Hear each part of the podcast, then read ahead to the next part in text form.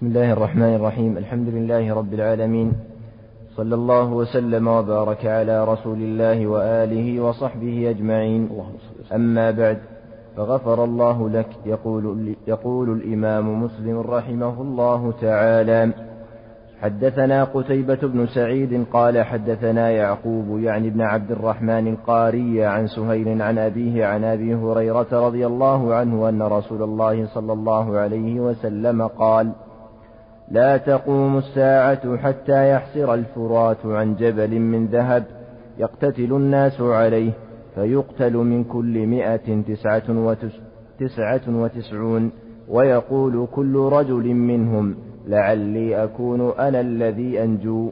وحدثني أمية بن بسطام قال حدثنا يزيد بن زريع قال حدثنا روح عن سهيل بهذا الإسناد نحوه وزاد فقال أبي إن رأيته فلا تقربنه. حدثنا أبو مسعود سهل بن عثمان قال حدثنا عقبة بن خالد السكوني عن عبيد الله عن خبيب بن عبد الرحمن عن حفص بن عاصم عن أبي هريرة رضي الله عنه قال قال رسول الله صلى الله عليه وسلم يوشك الفرات أن تحسر عن كنز من ذهب من حضره فلا يأخذ منه شيئا. حدثنا سهل بن عثمان قال أخبرنا عقبة بن خالد عن عبيد الله عن أبي الزناد عن عبد الرحمن الأعرج عن أبي هريرة رضي الله عنه قال قال رسول الله صلى الله عليه وسلم يوشك الفرات أن تحسر عن جبل من ذهب فمن حضره فلا يأخذ منه شيئا حدثنا أبو كامل فضيل بن حسين وأبو معن الرقاشي واللفظ لأبي معن قال حدثنا خالد بن الحارث. قال حدثنا عبد الحميد بن جعفر. قال أخبرني أبي عن سليمان بن يسار عن عبد الله بن الحارث بن نوفل. قال كنت واقفا مع أبي بن كعب رضي الله عنه فقال الحمد لله والصلاة والسلام على رسول الله وعلى آله وصحبه أجمعين. أما بعد فهذا الحديث في علم من أعلام النبوة كما أخبر النبي صلى الله عليه وسلم. وهو انحسار نهر الفرات عن جبل من ذهب يقتتل عليه الناس فيقتل من كل مئة تسعة وتسعون ويبقى واحد يسلم واحد. وليوشك يعني يقرب ينحسر يعني ينكشف. وفيه وفيه النبي صلى الله عليه وسلم نهى من حضر أن يأخذ منه شيئا. قال من حضر فلا يأخذن منه شيئا. سهيل بن أبي صالح نهاه والده قال حضر فلا تقربنه فلا. وذلك لما فيه من المخاطرة بالنفس. في هذا الحديث بيان حب الناس في الدنيا وشدة تعلقهم بها. حيث حيث يقدمون على هذا الخطر يعني يقدمون على هذا هذا الأمر العظيم من أجل الحصول على الدنيا. يعلم أنه يقتل تسعة وتسعون يبقى إلا واحد. ويقدم على القتال من أجل الحصول على الدنيا. كل واحد يقول لعلي أنا أنجو لعلي أنا أكون الواحد الذي ينجو وهذا ما حصل وسيحصل كما أخبر به النبي صلى الله عليه وسلم. وأشراط الساعة الصغار والكبرى أغلبها ظهر. وكان هذا والله أعلم كان هذا كان هذا قبيل كان هذا قبيل أشراط الساعة الكبار أو يقارنها أو قريب منها. وهذا لا شك أنه أمر عظيم. انحسر جبل الفرات عن جبل من ذهب فقتل عليه الناس. يقال ان إن الامر ان ما قل ما نهر الفرات إنه قليل الآن. والله أعلم متى يحصل هذا. وفيه النهي فيه أنه لا يجوز للإنسان أن يشاركهم. النبي نهى والنهي للتحريم. قال من حضر فلا منه شيئا يعني لا يجوز لمن حضر أن يأخذ منه شيئا لما فيه من المخاطره بالنفس ولما فيه من المشاركة في القتال. يعني القتال قتال فتنة. هذا قتال فتنة لأجل الدنيا. فلا يجوز للإنسان أن يقاتل قتال فتنة. هذا قتال لأجل الدنيا. ليس كقتال الصحابة إذا حصل ما قتال الأنصار قتال عن تأويل عن اجتهاد. وعن غيره لدين الله. أما هذا قتال لأجل الدنيا. هذا قتال الهوى قتال الهوى والعصبية وقتال لأجل الدنيا. هذا هو قتال الفتنة المنهي عن الدخول فيه. فالنبي نهى من حضره أن يأخذ منه شيئا. قال من حضره فلا يأخذ منه شيئا لأنه قتال فتنة. في رقة الدماء وقتال فتنة. نعم. أحسن الله عليك حدثنا أبو كامل فضيل بن حسين وأبو معن الرقاشي واللفظ لأبي معن قال حدثنا خالد بن الحارث قال قال حدثنا عبد الحميد بن جعفر قال أخبرني أبي عن سليمان بن يسار عن عبد الله بن الحارث بن نوفل قال كنت واقفا مع أبي بن كعب رضي الله عنه فقال لا يزال الناس أعناقهم مختلفة في طلب الدنيا قلت أجل قال إني سمعت رسول الله صلى الله عليه وسلم يقول يوشك الفرات أن يحسر عن جبل من ذهب فإذا سمع به الناس ساروا إليه فيقول من عنده لئن تركنا الناس يأخذون منه ليذهبن به كله قال فيقتتلون عليه فيقتل من كل مئة تسعة وتسعون قال أبو كامل في حديثه قال وقفت أنا وأبي بن كعب في ظل أجم حسان. حد... نعم يقول لا يوشكن أول الحديث. قال عفوا يوشك الفرات أن يحسر أعناق. لا يزال الناس أعناقهم مختلفة في طلب الدنيا. نعم لا يزال الناس أعناقهم. قيل المراد بهم الرؤساء والكبراء. وقيل المراد بهم وقيل أن هذا عامة الناس. وقيل المراد بالأعناق على ظاهرها والمراد أصحابها. وعبر بالأعناق عن أصحابها لأن الأعناق هي التي بواسطتها يرى الإنسان ويتشوف للشيء. وفيه أن أن الناس إذا سمعوا به أتوا إليه. من كل مكان. إذا سمعوا بجبل الذهب جاءوا إليه. من من خارج البلاد خارج العراق. فيقول من حوله لئن تركنا الناس يأخذونه ينتهي ويأخذه الناس فيشاركون فيشارك الناس في القتال. يعني من حوله من أهل العراق. فتحصل مقتل عظيمة والنبي صلى الله عليه وسلم نهى نهى عن المشاركة نهى عن الدخول في هذا القتال الفتنة. فيما فيه من إراقة الدماء ولأن من القتال ولما فيه من القتال الفتنة لأجل الدنيا. نعم. نعم. نعم. هو هذا رسول الله. بعض الناس قد يتأول هذا يقول جبل يكون بترول كذا الأصل الحقيقة. الأصل الحقيقة هو يقول هي الحسر هي الحسر معناها لو كان جبل بترول يمكن جبل ولو كان فيه ماء يكون أسفل. يقول هي الحسر عن جبل. يعني ينتهي الماء. ينتهي الماء ويظهر الجبل. نعم. أحسن الله الله أعلم. نعم. نعم. تفضل ينحسر ويظهر ثم يظهر. نعم هذا إذا انحسر وزال الماء ظهر. ظهر للناس الجبل. نعم. عفى الله عنك. حدثنا عبيد بن يعيش وإسحاق بن إبراهيم واللفظ لعبيد قال حدثنا يحيى قال حدثنا يحيى بن آدم بن ابن سليمان مولى خالد بن خالد قال حدثنا زهير عن سهيل بن أبي صالح عن أبيه عن أبي هريرة رضي الله عنه قال قال رسول الله صلى الله عليه وسلم إذا منعت العراق درهمها وقفيزها ومنعت الشام مديها ودينارها ومنعت مصر إردبها ودينارها وعدتم من حيث بدأتم وعدتم من حيث بدأتم وعدتم من حيث بدأتم شهد على ذلك لحم أبي هريرة ودمه. نعم. وعدتم من حيث بدأتم يعني مثل قوله في الحديث الآخر بدأ الإسلام غريبا وسيعود غريبا كما بدأ. يعني إذا حصلت هذه الأمور فهذا فهو في وقت غربة الإسلام. إذا بنات العراق قفيزها قفيز مكيال. مكيال معروف عند أهل العراق. منعت الشام مديها. المدى مكيال معروف عند أهل الشام. ومنعت مصر إردبها. الإردب مكان معروف عند أهل مصر. إذا منعت هذه البلاد الخراج أو الزكاة أو الجزية التي تضرب عليها فهذا يدل على حرمة الإسلام.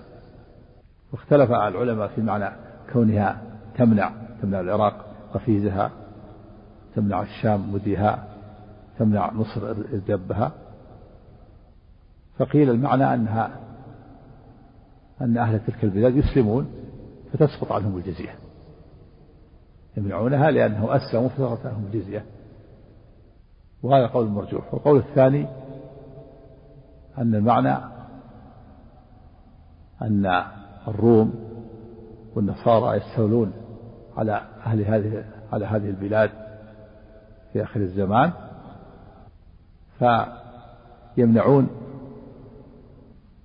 ما يعطى لأهل هذه البلاد فيمنعون ما يعطى للمسلمين من ذلك.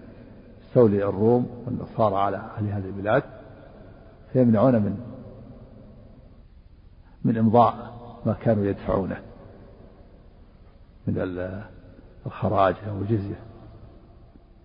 وقيل المعنى أن أنهم أن أهل تلك أهل تلك البلد يرتدون في آخر الزمان فيمنعون ما يلزمهم من الزكاة وغيرها. وقيل المعنى أنهم أنه يتقوون أن أهل تلك البلاد يصير عندهم قوة ومنعة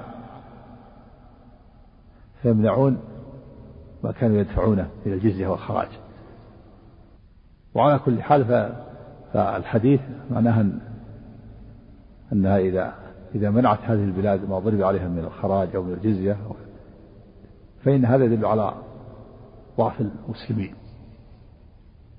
لأن الدولة الإسلامية لو كان قوية وفتحت هذه البلاد وضربت عليها الخراج فإذا تقوت تلك البلاد أو أو سيطر عليها الروم أو النصارى منعت ما كانت تدفع. وصارت الدولة الإسلامية لا تستطيع إلزامها بدفع ما كانت ما كانت تدفع إليها من الجزية والخراج وهذا يدل على ضعف ضعفهم. وهو يدل على غربة الإسلام. ولهذا قال وعدتم من حيث بدأتم وحدتم من حيث بدأتم وعدتم من حيث بدأتم. بدأ بدأ الإسلام غريب وعاد عاد غريبا. بدأ الإسلام غريبا وسيعود غريبا كما بدأ. شهد على ذلك لحم أبي هريرة ودمه. يعني يعني يعني أنه متأكد. أبو هريرة قال أنه متأكد من هذا القول للنبي صلى الله عليه وسلم وأنه ضبط ذلك وحفظه. إيش قال؟ تكلم عليه. إيش قال؟ نعم هذا في عالم من عالم النبوة لا شك. وهذا حصل والحمد لله فتحت. فتحت منذ أزمنة فتحت ودخلت في الإسلام. لكن الكلام في منعها الحديث في منعها مع ضرب عليها من الخراج أو من الجزية أو من الزكاة في آخر الزمان. ولا شك أن, أن هذا فيه أول عالم من عالم النبوة أن هذه البلاد ستفتح. سيفتحها المسلمون ويسلم أهلها ومن لم يسلم تضرب عليه الجزية. وتكون البلاد موقوفة يضرب عليها الخراج. ثم في آخر الزمان تمنع. تمنع ما ضرب عليه من الجزية والخراج. والأسباب كما سمعت الأقوال قيل لأنهم يسلمون. وهذا قول مرجوح وقيل لأن أهل وقيل لأن الروم والنصارى يستولون عليهم في هذا الزمان فيمنعون ما كان يدفع إلى المسلمين. وقيل إنهم يرتدون فيمنعون ما وجب عليهم. وقيل إنهم يتقوون من انفسهم عندهم قوه وشوكه ومنعة فيمتنعون من دفع ما ضرب عليه وعلى كل حال وهذا وهذا يدل على ضعف المسلمين حيث أنها لا يستطيعون إلزامهم. ولهذا قال وعدتم من حيث بدأتم. نعم. نعم. وهذا يدل على ضعف المسلمين. ولهذا قال وعدتم من حيث بدأتم. وذلك إيش؟ وذلك. نعم. نعم. نعم. انقطعت الخلافة. الإسلامية منذ بعيدة يوم سقطت الدولة العباسية انقضت الخلافة. ثم عادت في زمن الدولة العثمانية صار خلافة إسلامية في أولها وفي آخرها حصل فيها حصل ما حصل فيها ثم سقطت الخلافة الإسلامية. صارت دويلات كما ترون في العصر الحاضر. دويلات فرقها الاستعمار ولم يخرج منها حتى تيقن أن أن أن هناك من يخلفه ممن يتحمس لما عليه الكفرة أكثر من المستعمر نعم. الثالث أن العرب يعودون إلى ما كانوا عليه قبل الإسلام أو في بدايته حيث كانوا مشتتين لم تكن تأتيهم قرارات البلاد. الثالث. أن العرب يعودون إلى ما كانوا عليه قبل الإسلام أو في بدايته حيث كانوا مشتتين لم تكن تأتيهم خيارات البلاد. وقد حصل كل من ذلك. نعم نعم. نعم حصل حصل لا شك هذا. انقطعت الخلافة الإسلامية منذ أزمنة منذ سقوط بغداد وسقوط سقوط خلافة الدولة العباسية. كان هارون الرشيد وغيره ينظر إلى السحابة ويقول أمطري حيث شئت فسيأتيني خراجك. الدولة الإسلامية دولة واحدة. بعد ما سقطت الخلافة العباسية سنة 656 سقطت الخلافة الإسلامية. ثم عادت الخلافة الخلافة مرة أخرى في الخلافة العثمانية وفي آخرها صار عندهم تخريف شركيات وبعدها سقطت إلى الآن ما في خلافة إسلامية عامة لجميع بلدان المسلمين صارت دويلات دويلات ممزقة مزقها الاستعمار وولى عليها في غالب بلدانها لم يخرج حتى ولى عليها من يتحمس لغير دين الإسلام.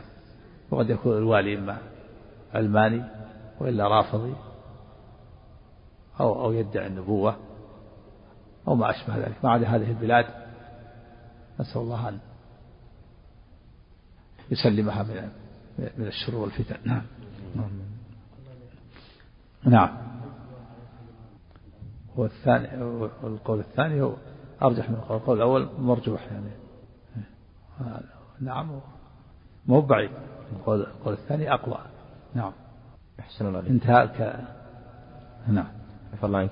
حدثني زهير بن حرب قال حدثنا معل بن منصور قال حدثنا سليمان بن بلال قال حدثنا سهيل عن أبيه عن أبي هريرة رضي الله عنه أن رسول الله صلى الله عليه وسلم قال لا تقوم الساعة حتى تنزل الروم بالأعماق أو بدابق. فيخرج إليهم جيش من المدينة من خيار أهل الأرض يومئذ. فإذا تصافوا قالت الروم خلوا بيننا وبين الذين سبوا منا نقاتلهم. نعم. سبوا سبوا. نعم. فإذا تصافوا. فإذا تصافوا قالت الروم خلوا بيننا وبين الذين سبوا منا نقاتل. خير أعد هذا الحديث. عفوا لا تقوم الساعة. لا تقوم الساعة حتى تنزل الروم بالأعماق أو بدابق فيخرج إليهم جيش من المدينة من خيار أهل الأرض يومئذ. فإذا تصافوا قالت الروم خلوا بيننا وبين الذين سبوا منا نقاتلهم. فيقول المسلمون لا والله لا نخلي بينكم وبين إخواننا فيقاتلونهم. فينهزم ثلث فينهزم ثلث لا يتوب الله عليهم أبدا ويقتل ثلثهم أفضل الشهداء عند الله ويفتتح الثلث لا يفتنون أبدا فيفتتحون قسطنطينية فبينما هم يقتسمون الغنيمة قد علقوا سيوفهم بالزيتون إذ صاح فيهم الشيطان إن المسيح قد خلفكم في أهليكم فيخرجون وذلك باطل. فإذا جاءوا الشام خرج فبينما هم يعدون للقتال يسوون الصفوف إذ أقيمت الصلاة.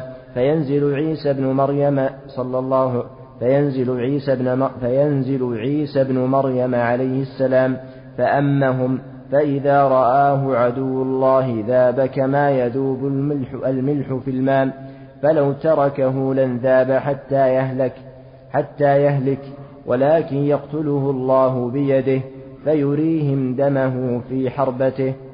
نعم وهذا في عالم من أعلام النبوة ومن أشراط الساعة الكبار. في هذا الحديث أن أن خروج الدجال يكون بعد ملحمة ومقتلة بين النصارى وبين المسلمين. وفي هذا الحديث يقول لا تقوم الساعة حتى ينزل الروم إلى أعماق أو بدابق. والأعماق ودابق بلدتان في الشام. قرب حلب. والروم هم النصارى. فيأخذ إليهم جيش من المدينة. جيش من المدينة. يأخذ جيش للمسلمين. من المدينة يقاتل الروم في الشام. يكون الروم ينزلون في الشام وجيش المسلمين في المدينة. يأخذ إليهم جيش. فإذا تصافوا للقتال قال النصارى المسلمين خلوا بيننا وبين إخواننا الذين سبوا منا.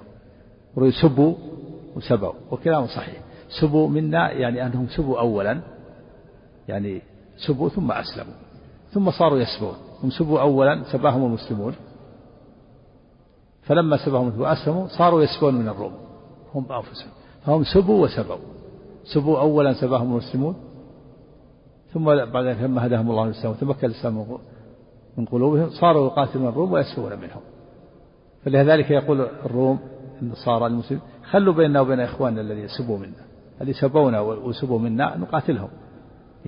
في في قلوبهم حنق عليه قال نريد أن نقاتل إخواننا اللي كانوا نصارى ثم أسلموا. نريد اتركونا. خلوا بيننا وبينهم. فيقول لا والله لا نخلي بينكم وبين إخواننا. الآن إخوانهم مسلمون. فيخرج جيش من المدينة فينقسم ثلاث ثلاث ثلاث أثلاث ثلث ينهزمون. لا يتوب الله عليهم أبدا. يعني لا يوفقهم للتوبة. بل يستمرون مصرين على المعاصي. حتى الموت. وثلث يقتلون هم أفضل الشهداء عند الله. وثلث يفتح الله. يفتح الله بهم القسطنطينية. لا يفتنون يعني يعصمهم الله من الفتن. ثم بعد ذلك فبينما يعلقون سيفهم بالزيتون. في دليل على أن القتال يكون بالسيف في ذلك الوقت. ما في ما في قنابل ولا صواريخ ولا طائرات. يعلقون سيفهم يقاتلون بالسيوف. والحديث كما سيأتي في الحديث أنه يقاتلون بالخيل والأفراس. دل هذا على أن هذه المخترعات الجديدة والبرية والفضائية من الطائرات والسيارات والصيف أنها تنتهي وأن الناس يعودون إلى السلاح الأبيض. ولهذا في فترة القسطنطينية يعلقون يقاتلون بالسيوف. بينما هم يعلقون بعد ما انتهت المعركة علقوا سيوفهم بالزيتون. صاح الشيطان إن المسيح قد خلفكم في أهلكم من المسيح الدجال وذلك باطل كذب. فإذا ذهبوا إلى الشام وجدوا المسيح قد خرج المسيح الدجال. القسطنطينية ضبطها شرح بضم الطاء الأولى وكسر الطاء الثانية قسطنطينية قسطنطينية فإذا خرجوا إلى الشام خرج المسيح نزل عيسى بن مريم وهي العلامة الثالثة.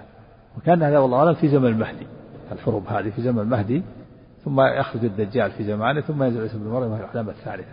ثم يخرج يأجوج وماجوج بعد ذلك وهي العلامة الرابعة. هذه علامات من علامات الساعة الكبار أربع متوالية فينزل عيسى بن مريم فيأمهم في هذا الحديث أنه يأمهم فإذا رآه المسيح الدجال رأى المسيح ابن مريم إذا رأى مسيح الضلال المسيح الهدى ذاب كما يذوب المحل في الماء. فلو ترك لن لكن الله تعالى يسلط المسيح عليه فيقتله بحربته فيريهم دمه. هذا مختصر. مجمل. جاء في الحديث الأخرى بالتفصيل. كم لبث المسيح كم كم يمكث في الأرض. في هذا الحديث أن عيسى هو الذي يأمهم. جاء في الحديث الآخر أنه أنه ينزل عند إقامة صلاة الفجر. وأن إمام المسلمين يقدم المسيح فيمتنع ويقول لا إنما أقيمت الصلاة لك. فيتقدم المسلمين ويصلي يصلي بهم ويصلي عيسى خلفه تكريمة الله لهذه الأمة.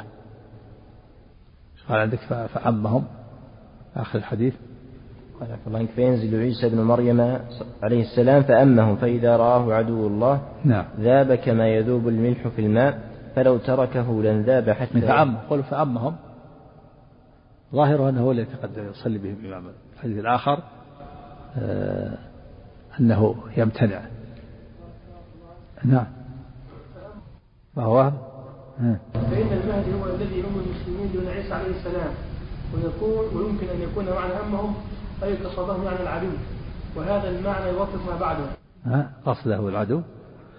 لا هو الحديث الآخر جاءت أن إمام المسلمين هو المهدي هو المهدي أو نائبه الله أعلم هو اللي يتقدم. لأن يقدمه يقدم يقدم المسيح لأم فيمتنع ويقول الصلاة قيمت لك. أما يحتمل أما بمعنى قصد فأمهم يعني قصدهم واتجه إليهم أو أن أو أنه أمهم يعني أرادوا أرادوه أن يؤمهم فامتنع. يعني على كل حال الحديث يؤول بما يتفق مع الحديث الآخر. يعني أمهم قصد قصد إليهم وهم صفوف متهيئ للصلاة. أو أنهم أرادوه أن يؤمهم فامتنع. في الحديث الآخر. أرادوه أن يؤمهم. نعم. بس انتهى الكلام. ها؟ وهذا المعنى ما بعده إيش؟ أي. ويمكن أن يكون معنى همهم أي قصدهم يعني العدو. لكن في الحديث أنه في قوة الصلاة وإيش والصلاة إيش؟ في آخر الحديث قال ها؟ إيه لا. هذا واضح. قال فإذا أقيمت الصلاة فأما كيف؟ قصهم العدو يقول وهذا المعنى يوافق ما بعده إيه؟ ولكن لا يوافق ما قبله صحيح. ما يوافق ما قبله إذا أقيمت الصلاة فأما انتهى كلامه؟ نعم. عفى الله عنك. حدثنا شهد على ذلك لحم أبي هريرة ودمه ما تكلم عليها الحديث السابق. نعم. سن الله عليك حدثنا عبد الملك بن شعيب بن الليث قال حدثني عبد الله بن وهب قال أخبرني الليث بن سعد قال حدثني موسى بن علي عن أبيه قال قال المستورد موسى بن علي. روي موسى بن علي موسى بن علي. وقيل إن علي قيل إنه لقب وعلي اسم وقيل إنه يغضب من علي. مشهور مشهور علي. وروي علي. نعم. قال قال أخبرني الليث بن سعد قال حدثني موسى بن علي عن أبيه قال قال المستورد القرشي عند عمرو بن العاص رضي الله عنهما سمعت رسول الله صلى الله عليه وسلم يقول تقوم الساعة والروم أكثر الناس فقال له عمرو أبصر ما تقول. قال أقول ما سمعت من رسول الله صلى الله عليه وسلم. قال لئن قلت ذلك إن فيهم لخصالا أربعا إنهم لأحلم الناس عند فتنة وأسرعهم إفاقة بعد مصيبة وأوشكهم كرة بعد فرة وخيرهم لمسكين ويتيم وضعيف وخامسة حسنة جميلة وأمنعهم من ظلم الملوك. حدثني نعم هذا في بيان أن الروم عند قيام الساعة كثيرون وهم النصارى. في دليل على أن النصارى كثيرون في آخر الزمان عند قيام الساعة وهم الآن كثيرون. لأن النصارى كثيرون جدا. والله أعلم متى هذه الحركات الآن الموجودة الآن في الشيشان وفي أفغانستان وفي العراق. الله أعلم هل هي مقدمة لتجمع تجمع النصارى وتجمع المسلمين. والوقت والله أعلم ليس ليس بالبعيد. والله أعلم متى يكون. وفيه حديث المستورد الآن قال قال لعمر أنهم أكثر الناس عند قيام الساعة والآن هم كثيرون. وفيه أن ذكر خصال خصال أربعة وخصال خمس في النصارى. قال إنهم لأحلم الناس عند فتنة وأسرع الناس إفاقة عند مصيبة. و وإيش؟ أيضا. ها؟ وأوشكهم خرة بعد فرة. طيب وخيرهم. وخير وخير الناس اليتيم هذا الخامسة هذه. خيرهم لمسكين ويتيم. هذه الخامسة؟ نعم الرابعة. الرابعة خير الناس ليتيم ومسكين وضعيف. والخامسة والخامسة؟ وأمنعهم أمنعهم من ظلم الملوك.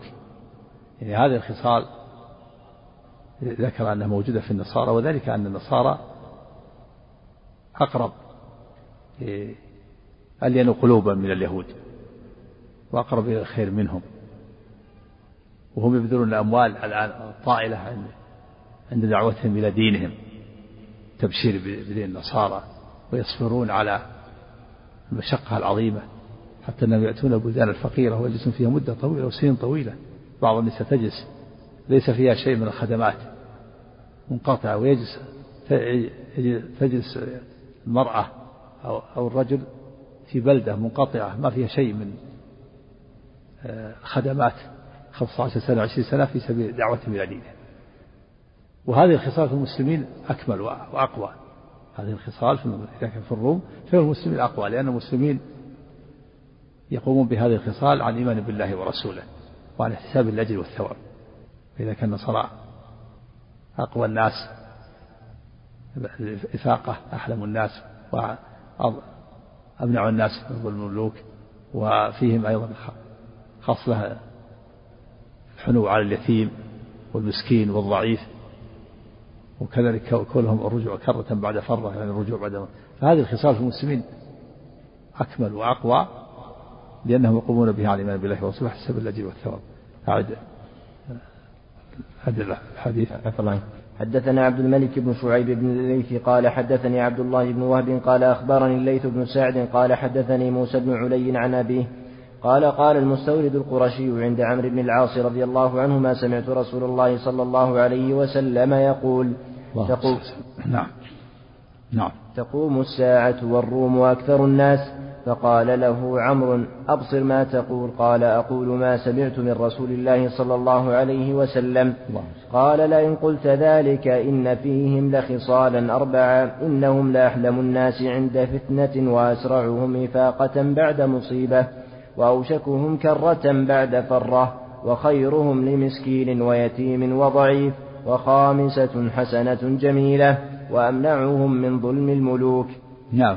هذا هم على كفرهم. ولذا تنفع هذه الخصال لا مع الإيمان بالله ورسوله. ولكن المسلمين فيهم هذه الخصال أكمل لأنهم يقومون بها على الإيمان بالله ورسوله. نعم. وهذا مثل قول الله تعالى لا تجدن أشد الناس عداوة للذين آمنوا اليهود والذين أشركوا ولا تجدن أقربهم مودة للذين آمنوا الذين قالوا إنا نصارى. ذلك بأن منهم قسيسين ورهبانا وأنهم لا يستكبرون. نعم. ها؟ الله أعلم هذا من التجمع. هذا من التجمع. يتجمعون كثرتهم الآن وتجمعهم نعم تجمعهم على المسلمين. هذا حصل منذ فترة منذ مدة وهم يتجمعون لكن تجمعه الكامل. بقي عليه يعني يحتاج إلى إلى وقت تجمع كامل. نعم. هم. في هذا هذا من التجمع. نعم. اللهم المستعان أحسن الله عليك. حدثني حرملة بن يحيى التجيبي قال حدثنا عبد الله بن وهب قال حدثني أبو شريح أن عبد الكريم بن الحارث حدثه أن المستورد القرشي رضي الله عنه قال سمعت رسول الله صلى الله عليه وسلم يقول تقوم الساعة والروم أكثر الناس. قال فبلغ ذلك عمرو بن العاص فقال ما هذه الأحاديث؟ ما هذه الأحاديث التي تذكر عنك أنك تقولها؟ عن رسول الله صلى الله عليه وسلم. فقال له المستورد رضي الله عنه قلت الذي سمعت من رسول الله صلى الله عليه وسلم. قال فقال عمرو لئن قلت ذلك إنهم لأحلم الناس عند فتنة وأجبر الناس عند مصيبة وخير الناس لمساكينهم وضعفائهم. الله أكبر. وفيه أن الروم هو أكثر الناس عند قيام الساعة هم النصارى. نعم. الله حدثنا أبو بكر بن أبي شيبة وعلي بن حجر كلاهما عن ابن علية واللفظ لابن حجر. قال حدثنا قال حدثنا إسماعيل بن إبراهيم عن أيوب عن حميد بن هلال عن أبي قتادة العدوي عن يسير بن جابر. بارك الله قسطنطينية مدينة عظيمة من أعظم مدن الروم وهي عاصمة قسطنطينية. فتحت في الأول وستفتح مرة أخرى في آخر الزمان. إذا فتحت خرج الدجال. بعد خروجها بعد فتحها يخرج الدجال. من العلامات. في زمن المهدي تحصل حرب وقتال بين المسلمين والنصارى ثم تفتح القسطنطينية ثم يخرج الدجال بعد فتحها. نعم.